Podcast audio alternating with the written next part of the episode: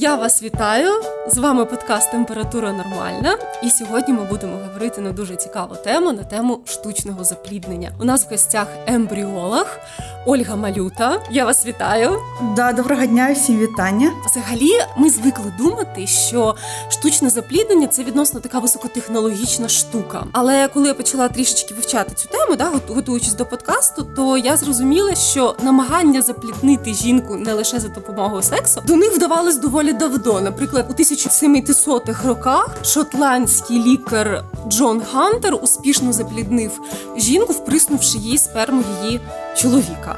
А у 1884 році лікар Вільям Панкоаст теж е, запліднив жінку, яка була при цьому під час наркозу. Це була сперма донора, і це можна сказати дуже неетичний експеримент, бо жінка не знала, що це сперма донора. Її чоловік був безплідним. Вона завагітніла, народила дитину і лише після вони дізналися, що це було таке собі штучне запліднення без їхньої згоди і навіть відома. Отож, Олю, я знаю, що ви дуже гарно висвітлюєте тему, особливо історії медицини.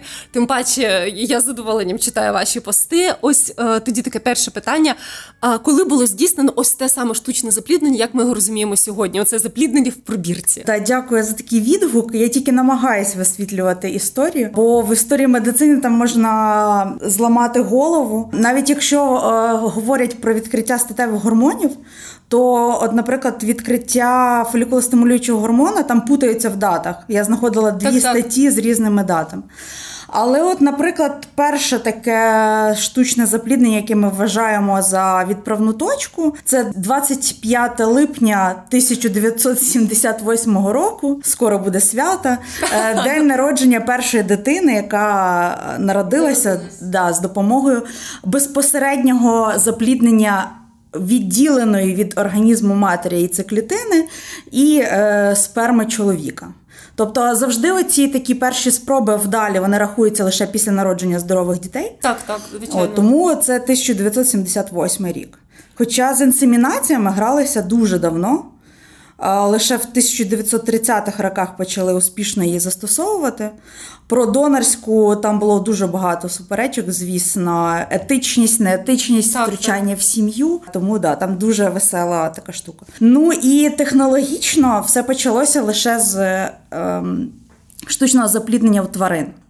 Тобто, все пробували на кроликах, на собаках, е, і лише потім зрозуміло, що можливо це буде ефективною у людини. Ну я так розумію, е, репродуктивні технології майбутнього зараз теж тестують на тваринах. Якщо я не помиляюсь, якесь в штучній матці виношували ну, в лапках, виношували ягня, коз, чи козеня. Та там да, та ягня. І ніби навіть доростили його до якогось життєздатного терміну. Якщо я помиляюсь, виправте мене. Це були такі експерименти. Є основна проблема з передчасними пологами. Пологами, так. І якщо дитина народжується раніше 26-го тижня, то там дуже високий ступінь інвалідизації, так, так, тому що в неї не повністю сформовані легені і е, органи зору, наприклад. Якщо вона народжується раніше 22-го тижня, це взагалі завжди летальні якісь випадки, і неможливо підтримати дитину. Тому це була перша спроба на тваринах перевірити, чи можна е, доростити ніби плід до такого в людському терміні до 26-го тижня, і пробували це на ягнятах. А зараз в Нідерландах отримали величезний грант. Е, наукова група для того, щоб розробити безпосередньо таку ж штучну матку для е, людини і щоб виношувати оцих дітей після 22-го тижня до 26-го, щоб не встигли сформуватися легені. Тобто, по суті, це буде такий інкубатор майбутнього, да? тобто ну, який дозволить доносити дітей, які народились так, через передчасні Звісно, ця мрія ще з часів Гакслі, що дітей можна повністю помістити в такий інкубатор колбу і. Е, не не потрібно буде там ні організму матері, ні організму там сурогатної матері, і все можна буде робити так штучно, але поки що це нереально. Ну так, а мені це відразу якийсь антиутопічний трохи сценарій уявляється. Дійсно, це виникне дуже багато етичних питань. Але якщо так можна буде рятувати дітей, які народились через передчасні пологи, то це буде круто, я вважаю. Ну так, почнемо з цього. Так, а хто ж народився в результаті першого штучного запліднення? Е, Це Луїза Браун. Дівчинка. І, так, е, і е, всі дуже сміються, тому що цього науковця Едвардса у нього в сім'ї своїх п'ять дочок.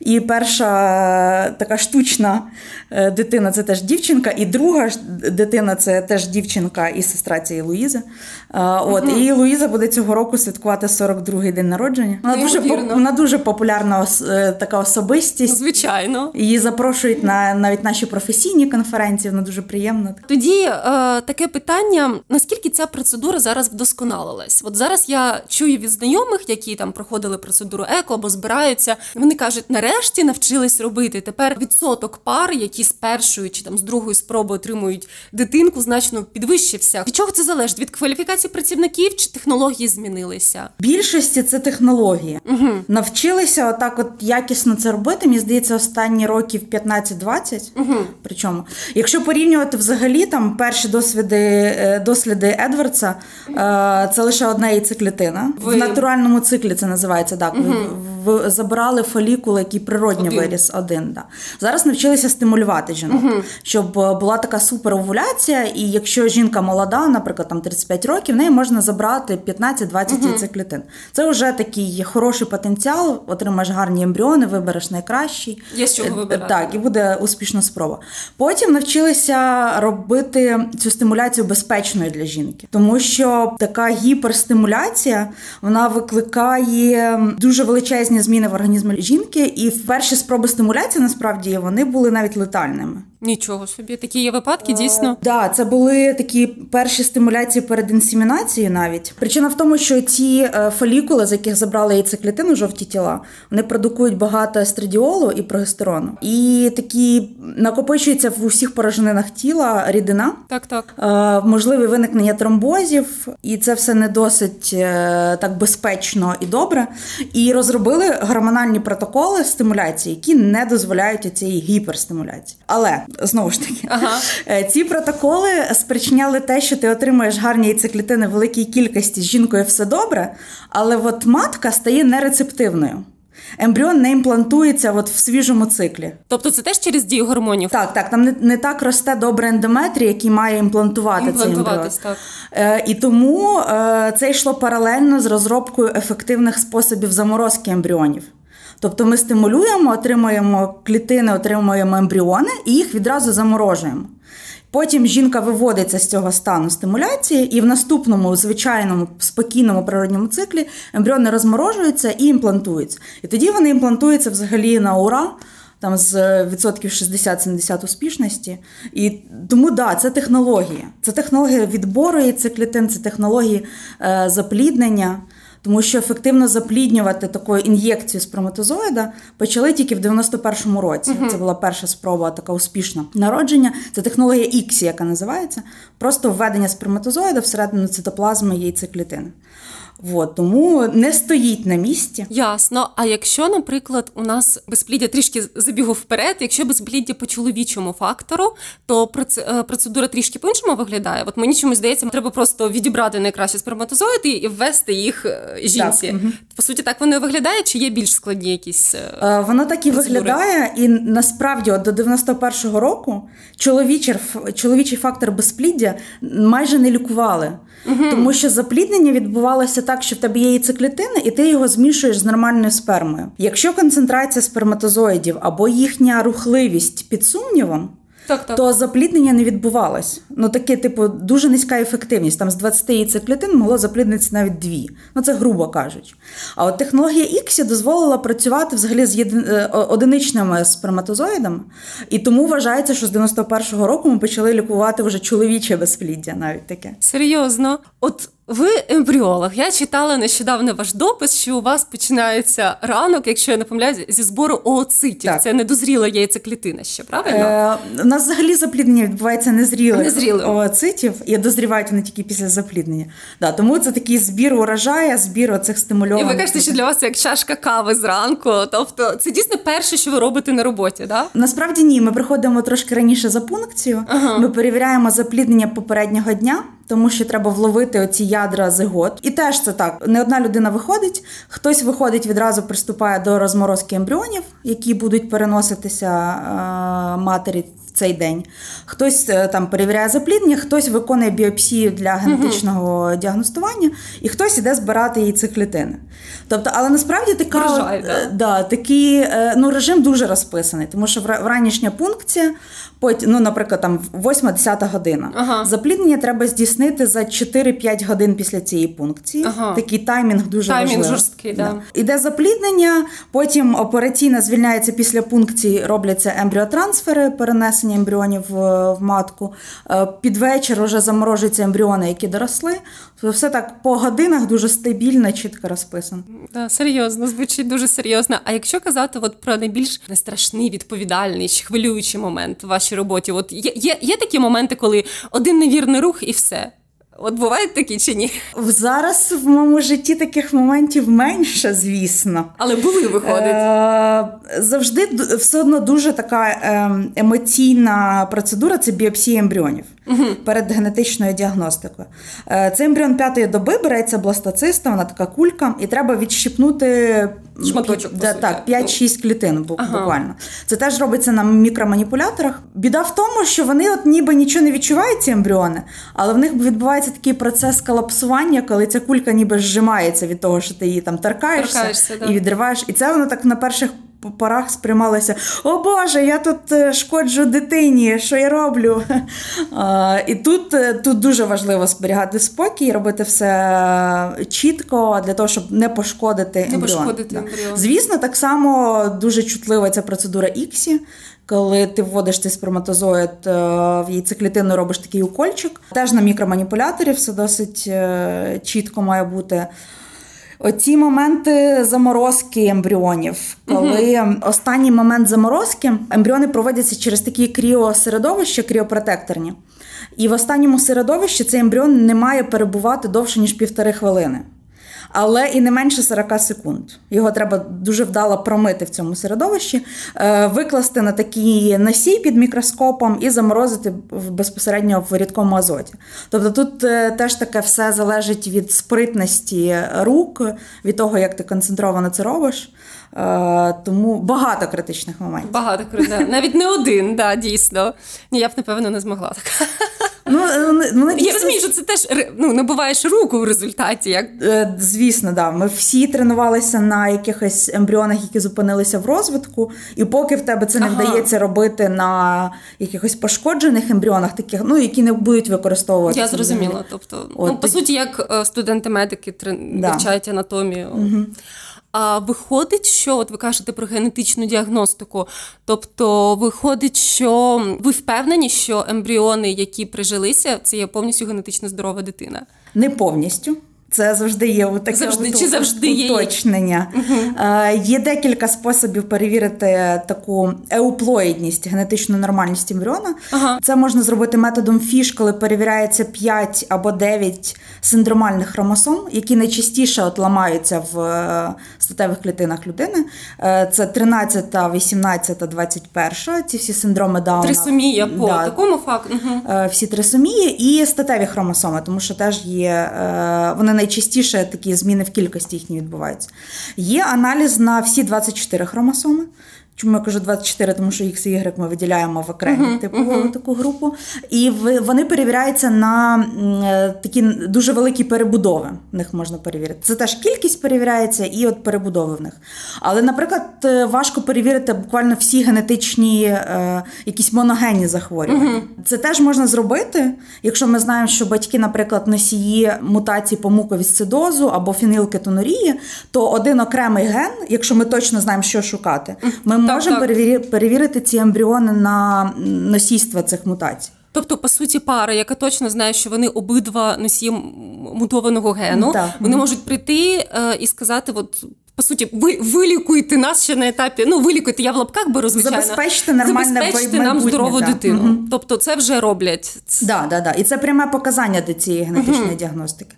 Бо прямим показанням є саме носійство якихось хвороб так. і е, старший репродуктивний вік жінки. Бо угу. після 38-40 років збільшуються шанси от синдромів різних трисомій, тому бажано перевіряти ембріони. Зачепили тему показання, тобто, окрім ось таких от генетичних е, ризиків, які е, з якими частіше станами та діагнозами звертаються пари до репродуктивних клінік. Причиною безпліддя ви маєте Так, да, причиною, які найчастіше причини безпліддя, от тільки еко може вирішити. А якщо говорити, що тільки еко може вирішити, бере, наприклад, жіночий фактор. Е, це зазвичай непрохідність фалопієвих труб. Угу. Так так званий трубний фактор. Так, Насправді, так. от е, мати Луїзи Браун, в неї були непрохідні ці фалопієві труби, тому сперматозоїди не могли дійти до яєчників і запліднити овульовану яйцеклітину. І, звісно, ембріон не міг вийти в матку імплантуватися. Тому це тільки еко. По-друге, це якісь такі жорсткі маткові фактори. Наприклад, дуже часто, і от у нас в клініці трапляються часто такі пацієнтки з синдромом ракітанських коли відсутня матка. Угу.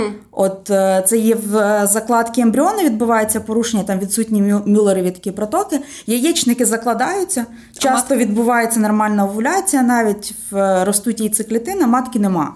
Тому тільки еко і, наприклад, там сурогатне Ну, звичайно, так. Для чоловіків це чоловічий фактор і зниження концентрації сперматозоїдів або їхня взагалі відсутність. Навіть таке буває. Буває, і тоді роблять біопсію прям тканини яєчка. І ми шукаємо сперматозоїди в тканині яєчка. Тобто, виходить, у чоловіка під час сексу є еякуляція, але, Але там не- немає сперматозоїдів. Да, не виходять е, рухливі, хороші, взагалі може не виходити сперматозоїди з сім'яних канальців, тому таке буває.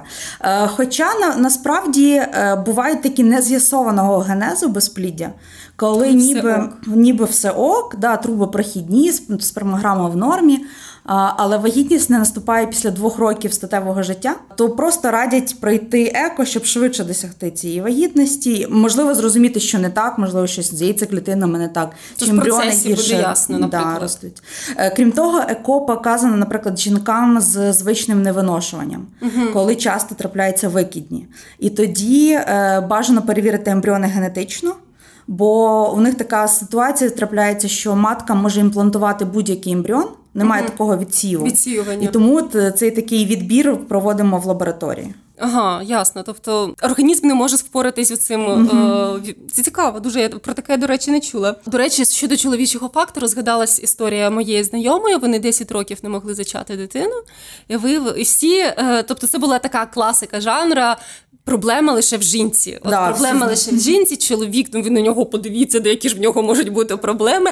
В результаті виявилось у нього ось те саме, що ви сказали в плані ну, взагалі Відсутність, да. відсутність, да. Хоча, ну, здавалось би, спермограма це, як кажуть мої друзі, Це проста. це найприємніший аналіз в житті. В житті. Е, І ти відразу знаєш, там з тобою все добре чи ні. Ну, тобто так дуже було прикро чути, що 10 років було втрачено через стереотипи. В результаті вони зробили еко, в них народилися здорові двійнятка. Це чудово, але мені було прикро слухати, скільки нервів було втрачено жінкою, яка себе звинувачувала, яка шукала в собі причину, а все можна було вирішити по-іншому. На початку нашої розмови, коли ми ще не підключили мікрофони, ви казали, що у вас сталася дуже важлива подія, що завагітніла пацієнтка з я так розумію, це важкий випадок. Це дуже важкий випадок був, е, і така дуже навіть дивна процедура для, для мене навіть незвична.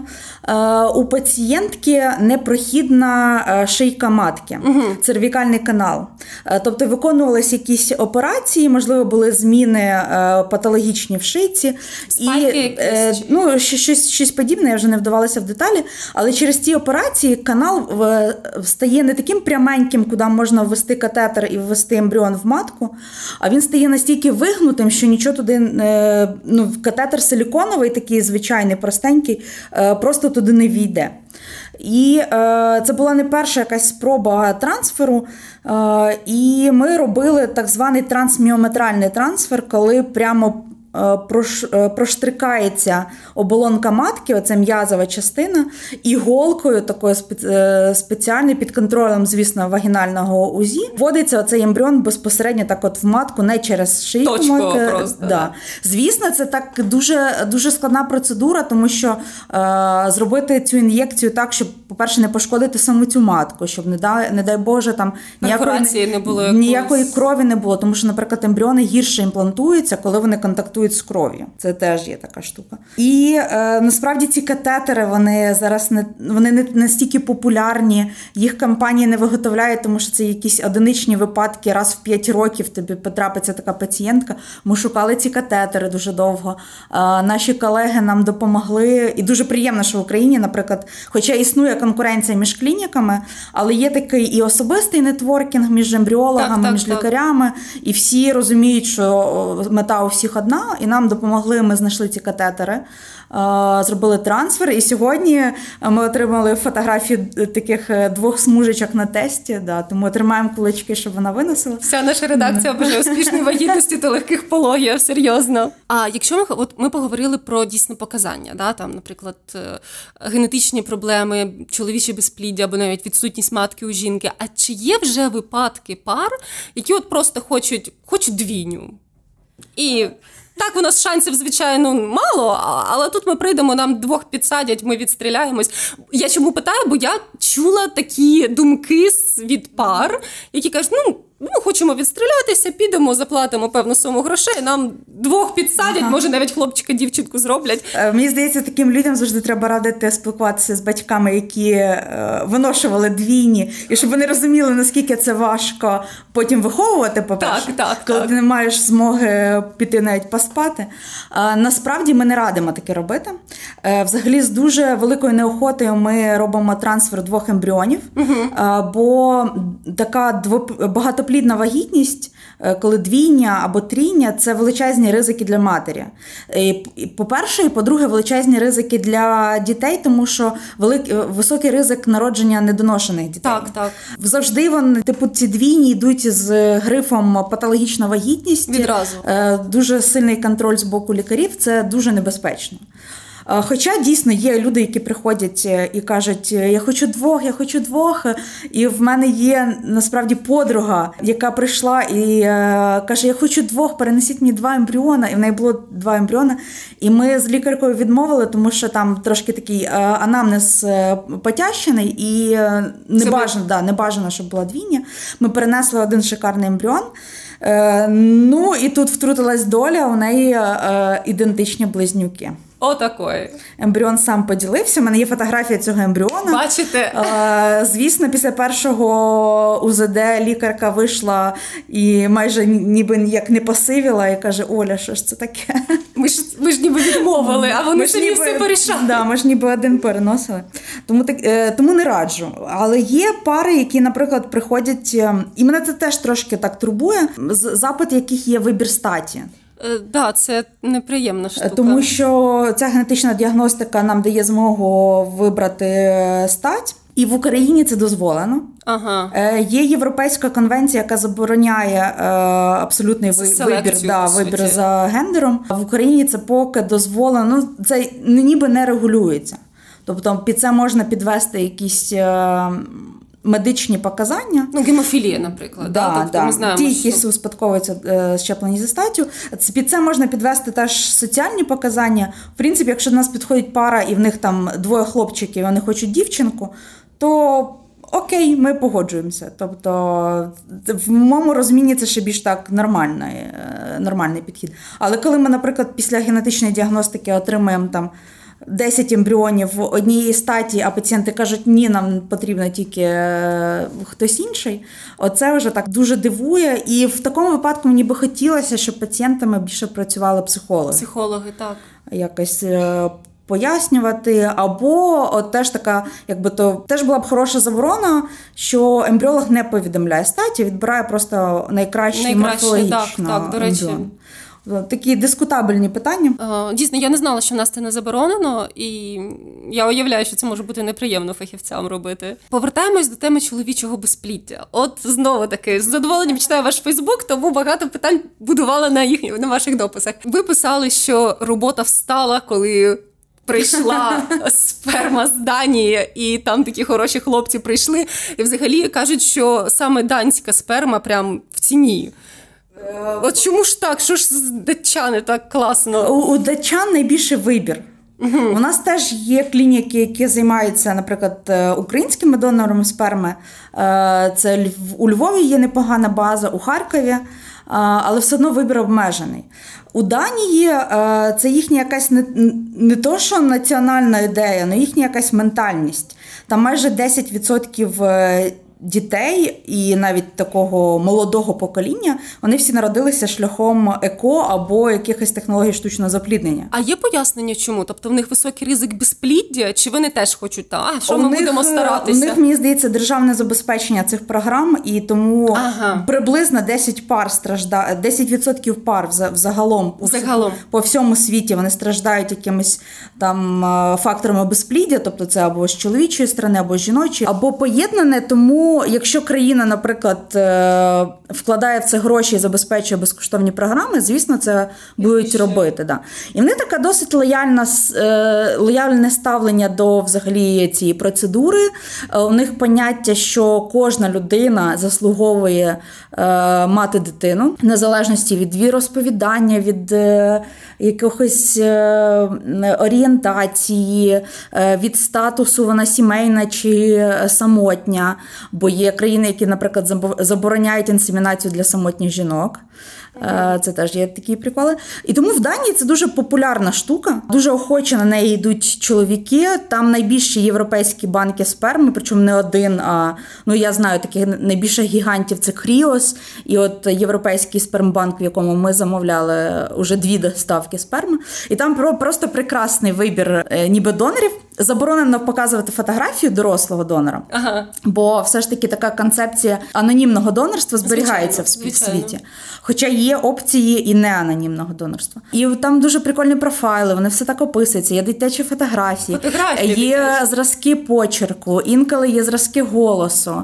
Донор може щось там написати, якісь побажання. У нас був донор, який е, вірш написав, що він бажає там парі, яка скористається, або там жінці, яка скористається. І там, відразу продемонстрував хист до е, літератури. Да, розумієте? Да. Е, тому.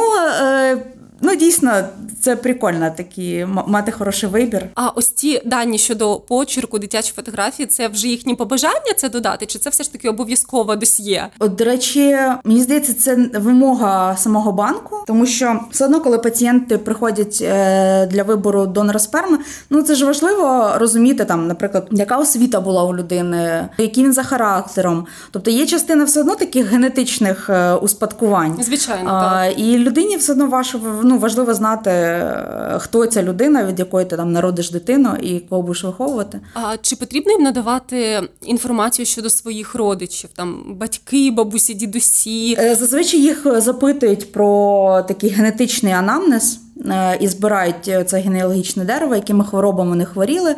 Зазвичай всі ці донори каріотиповані, тобто е, відомо, що в них там нормальний набір хромосом. Ага. Е, тестуються донори, і навіть ми в Україні тестуємо донорів на такі найпоширеніші моногенні захворювання це муковісцидоз. І фенілкетонурія, і спінальна м'язова атрофія. Тобто стараємося все, все одно таки максимально забезпечувати здоровий матеріал. А, якщо він е, скаже, що так, у мене, наприклад, сестра бабусі мала синдром Дауна, це привід відмовити донору чи ні? Ну, синдром Дауна це все ж таки більш пов'язано там з віковими uh-huh. е, речами і просто нашою такою людською нестабільністю яйцеклітин. Бо ми маємо ну досить нестабільні хромосомні яйцеклітини. І це така тобто ну, це більше не по чоловічому, е, не від чоловічого ну, фактору залежить? Да, да, тобто ти, ти не застрахований від синдрому Дауна, наприклад, і в молодому віці, і в дорослому. Ну це просто таке те, що ми живемо. Ясно. А, вот. в, життєва лотерея. Наприклад, в Україні у нас дозволено бути донором лише при наявності своєї власної здорової дитини. Це такі вимоги законодавства. Тому довідка від педіатра повинна бути що дитина здорова. Да. Тобто є такі ще особливості в різних країнах відбору. Українські чоловіки охоче здають сперму чи не дуже? Насправді не дуже. Хоча, от якби я була чоловіком і біологом за освітою. То я така думаю, ну так, це ж е, залишити свій слід еволюційний, це ж Серйозний такий, да, да, забезпечити там майбутнє своїм генам. Але можливо, якось такий традиційний вплив, релігійний вплив. Крім того, ця вимога мати дитину і бути молодшим за 35 років. Ну це дивно трішки вимога, ніби да, да. да. А ну да, тобто чоловік виходить вже ну скоріш за все одружений, можливо. І крім того, компенсація насправді за таку донацію вона не, не настільки висока. Тобто це виключно за якихось альтруїстичних. І навіть підчитали, здається, 250 гривень за. Мені здається, зараз 600 гривень за одну спермоздачу, десь в таких межах. Я ще читала, не знаю, може чотири, трохи застрівша інформація, які є обмеження на, на, ну, на здачу сперми. Тобто десь читала один раз на тиждень, в де в крайніх випадках два рази на ну, тиждень. Ну, да, десь так притримується. Ну, Відразу питаю, а що це за крайні вип... випадки? Да, до речі, це хороше таке формулювання, крайні випадки. Так, так, так. Е, Зазвичай десь раз в тиждень. І ну і в світі так прийнято. Е, взагалі має бути просто сексуальне утримання протягом трьох днів ага. для того, щоб така концентрація сперматозоїдів була нормальна. Тому можна, в принципі, і два рази на тиждень здавати матеріал. Але ну раз в тиждень оптимально вважається. 600 гривень на тиждень. Ну може для когось це до речі непоганий Ну в Європі навіть це е, не вважається платою за матеріал, угу. бо не можна в Європі не можна продавати статеві клітини. Ага. Взагалі, якийсь людський це да, людський матеріал не можна продавати, але є завжди компенсація, тому що, ну, наприклад, донору там треба доїхати, треба витратити свій час. Так, так. Тому в Данії, наприклад, це компенсація щось 50-70 крон у них по-моєму угу. ходить, угу. але на наші гроші гроші на наші гроші це здається велик, великою сумою, бо в нас такий курс е, з данською валютою досить е, великий. Але на їхні кошти це всього ще два рази проїхати в громадському Їхні транспорті. Ціни, так. Да, Тому що коли я була там на, на навіть практиці в Данії, бо в них є велика кампанія з виготовлення середовищ для ембріонів культивування ембріонів, е, то в них дійсно ці гроші там два рази просто прокататися в автобусі. Ну, в общем, альтруїстичні да. мотиви. Хоча в Штатах, наприклад, платять більше. Угу. В Штатах е, вони просять якихось студентів Гарварду здавати, О, там ще ну, щось. Звичайно. І в них там е, більша оплата. Ясно. Колись дивилась фільм детективний, і там казали, що має бути обов'язково обмеження щодо здачі сперми, бо є в результаті, якщо чоловік там рекордсмен в цьому ага. плані, є великий ризик зустрічі брата та сестри. Інцесту, да, інцесту. інцесту. І от в детективі там скрутились навколо якогось лікаря, який не дотримувався це, і в результаті зустріли. Ну коротше, трагедія страшна була. Це правда чи ні? Е, завжди, це серіал? Е, завжди є такий страх е, в Євро... І теж кажу про Європу. Е, наприклад, в Іспанії е, в них є обмеження, що не може донор мати більше семи дітей. Угу. Чи донор яйцеклітин, чи донор сперматозоїдів. Єдине, що в них все одно немає загального реєстру по країні. І тому донор може піти в одну клініку, може піти в іншу клініку. Ясно. А, Але такі обмеження, мені здається, мають бути. Бо мій шеф е, завжди розказує якісь такі легенди з Австралії, коли дійсно брат і сестра зустрілися. Е, там була якась любовна історія, і я не знаю, як взагалі це вияснило, що вони все ж таки споріднені генетично. І чим це завершилось невідомо? Не знаю, але це завжди якийсь е, такий з, з розряду правди, легенди в, ну, в ембріосвіті. Да. Ясно. Угу. Такі все ж таки є ризик, бачите? А якщо перейти до донорства яйцеклітин, я наскільки я розумію, там набагато важча процедура, да. важча процедура mm небезпечна, і ми кажемо про зовсім іншу якусь винагороду та інші відбіри. В Україні взагалі поширене донорство і циклітин, і тут теж є такі багато етичних питань. Так, наскільки, наприклад, наші жінки, які народили дітей. До 35-річного віку соціально захищені, наскільки в них є можливість влаштуватися на роботу, доступність садочків, і тому багато жінок е, чисто фінансово е, ну, вони йдуть на донорство, і це дійсно трошки важче.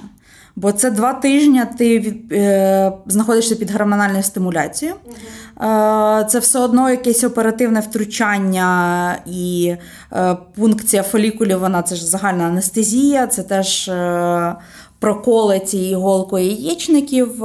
Тобто ризики завжди є, дійсно.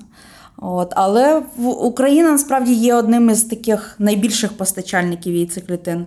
Угу. Тобто, якщо чоловіки українські неохоче здають сперму, то на, да. на жаль, Украї... ну... ми можемо зробити експансію Європи е, так. з шляхом от, е, типу яйцеклітин. Я зрозуміла. А я так розумію, якщо казати незалежно від того, чи ти донорство, чи ти бажання завагітніти, якщо ми беремо в жінки яйцеклітину, це то оця гормональна стимуляція це є найважчий етап, чи, чи є інші складнощі саме для жінок в цій процедурі? Ні, насправді це буде такий е, валовий фактор угу. ризику, бо все одно трошки, трошки це важкувато. Е, підвищені дози гормонів, е, це і реакція яєчників, е, тобто це теж такий контроль цієї гіперстимуляції, щоб не допустити. Це все одно такий стрес для організму. Це великий стрес. До чого готувати жінці, до яких відчуттів себе підготувати, якщо її очікує ось ця гіперстимуляція? От ні, ну на щастя, зараз гіперстимуляції немає. Ага. Жінок успішно не допускають до цього так, так. стану стану, але все одно такі е, збільшення кількість рідини, наприклад, там в порожнинах, вона спостерігається. Інколи її забирають теж е, штучно. Але це таке от відчуття, не знаю, як перед менструацією, коли жінка відчуває, що вона така стає товстою, Є таке, е, такою ніби набрякшою.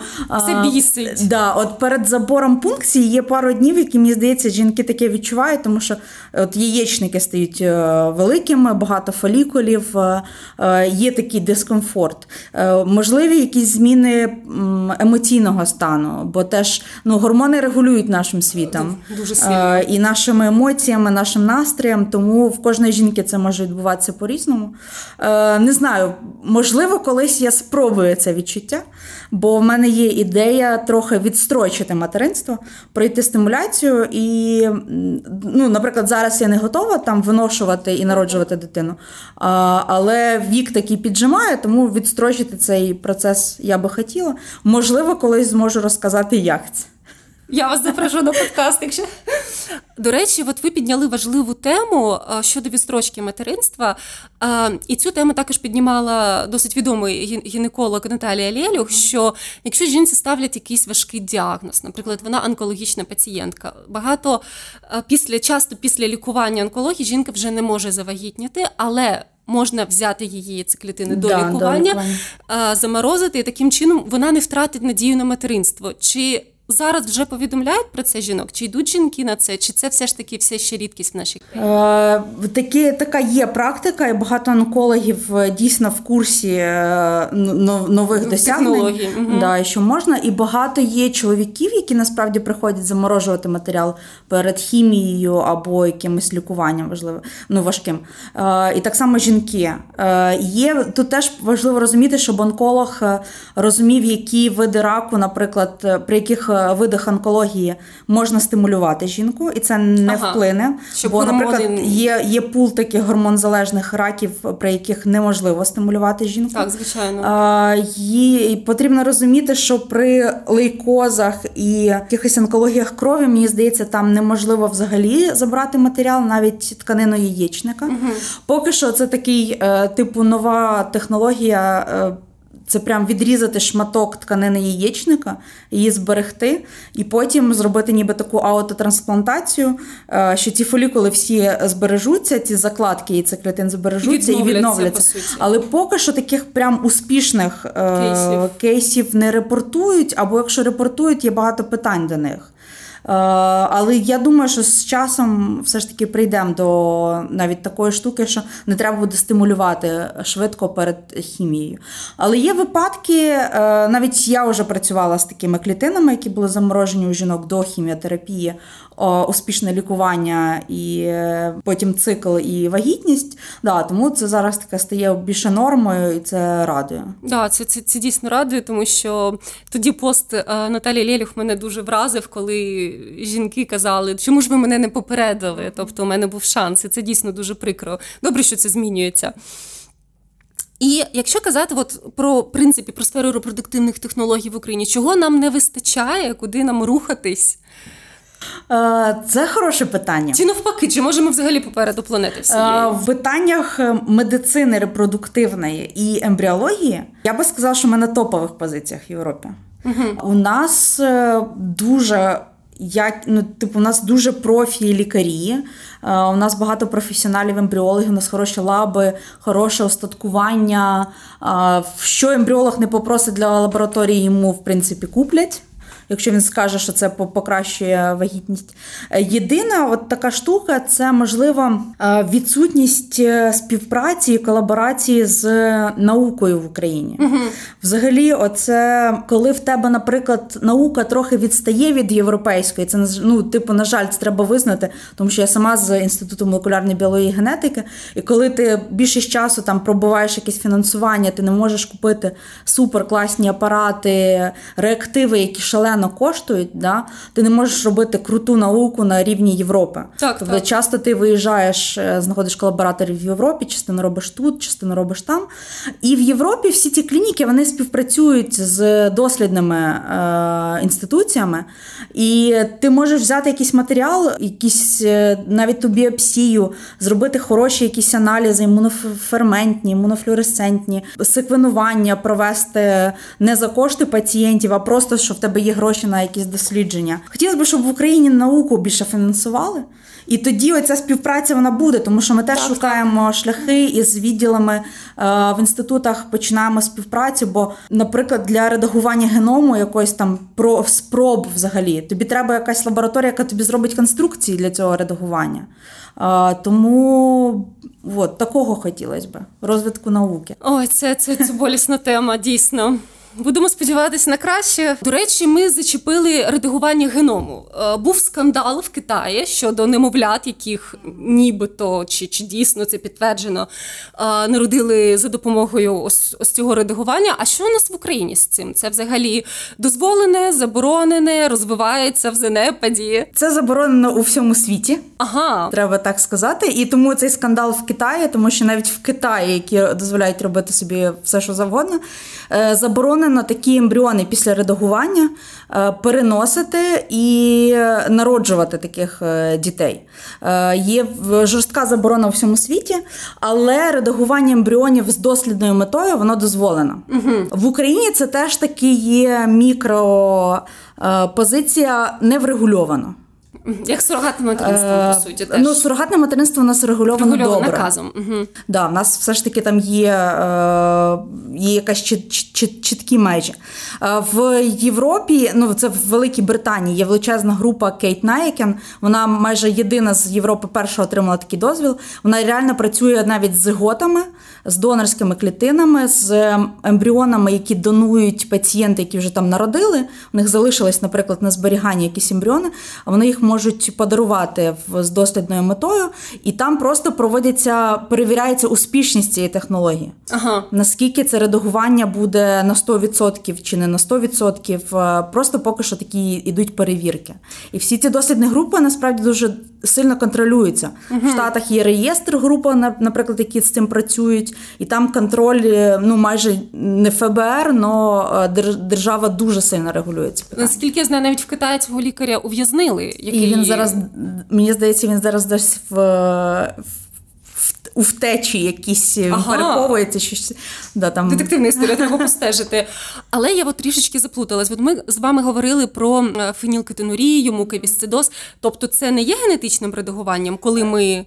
Це є лише відбір ембріонів, е, ага. які здорові. Я Тобто у нас може бути 10 ембріонів. Е, ми показуємо, що два ембріона в них точно розвинеться хвороба, тому що вони там в них є дві копії гена. Є ембріони, які носії, можливо, там одна копія гена, але їх можна народжувати, не будуть, будуть здорові. Да, не будуть угу. страждати. І є, наприклад, там два-три ембріони, які абсолютно здорові. І, звичайно, тобто, підсаджують їх. Поки що це тільки на стадії відбору здорових. Це більш етично, ти не ну, по-перше, це більш безпечно. Ми досі не знаємо, наскільки це редагування трохи вплине. Як воно буде далі впливати? Да. До речі, згадується, була стаття, науково-популярна стаття, можливо, в National Geographic, я можу помилятися. Там розповідали про дитину. В принципі, це до неї застосували саме генетичне редагування. Це теж було в Китаї, здається. Може, ви чули про це? Суть була в тому, що через якесь генетичне захворювання у пари помирали діти в віці немовляти. І по суті, я зараз можу трохи каструбато це поясню. По суті, вони взяли ген у третьої людини і замінили оцей хворий ген. І казали, що це по суті дитина від трьох людей. По суті. Е, Може, там, ви чули щось? Там про це? там від, від дитини від трьох людей це більше не редагування, ага. а це більше іде донація цитоплазми такої, ага. тому що в нас є частина генів, які знаходяться в мітохондрії. Вони органели, вони поза ядром, так, вони так. успадковуються тільки через матір і через яйцеклітину. Так, так, так. Е, І в них є, по-моєму, 37 чи 37 генів, які теж можуть ламатися і. І ну, багато порушень виникати. Е, ну, Ми маємо з власного такого е, ембріолога-новатора е, Павла Мазура, в якого народилася перша в світі дитина від трьох батьків шляхом пронуклеарного трансферу. Угу. Він перший в світі застосував саме цю технологію для вирішення таких от мітохондріальних питань і питань зупинки в розвитку, коли він пересаджував про ядра, про нуклеуси зиготи пацієнтів в донорську цитоплазму, да, в донорську зиготу.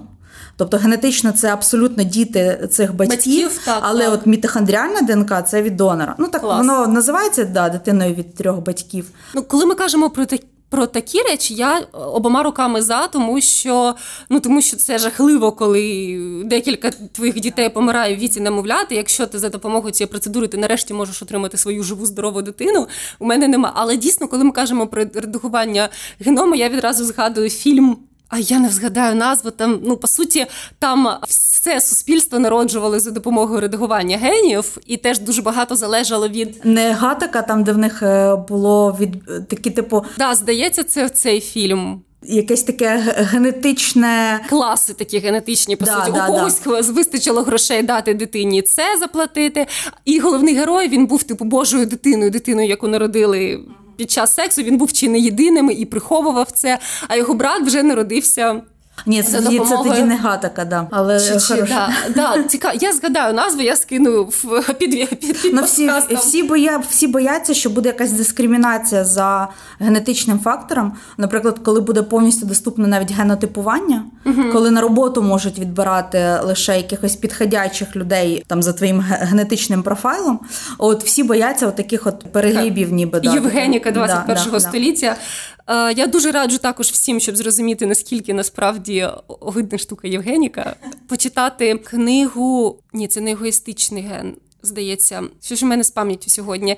Це того самого автора, який писав про рак, імператор всіх хвороб. Я згадаю, я все напишу, я перепрошую за свої провали в пам'яті. Але суть е, в тому, що він дуже класно описував, е, як розвивалась і як занепала Євгеніка, mm-hmm. і як багато доль було зламано, і наскільки це взагалі ну, взагалі ну, ганьба називати це наукою, і це було дуже популярно в США в 20-х роках. uh Там навіть були якісь ярмарки, коли ставили гарненьких дітей двох-трьох років, як приклад ідеально, ідеальної генетичної дитини. І навіть були фільми, які показували, як парам важливо до весілля пройти якусь генетичну uh консультацію, наскільки тоді дозволяла ця uh медицина. От дуже не хочеться другого підйому цих речей.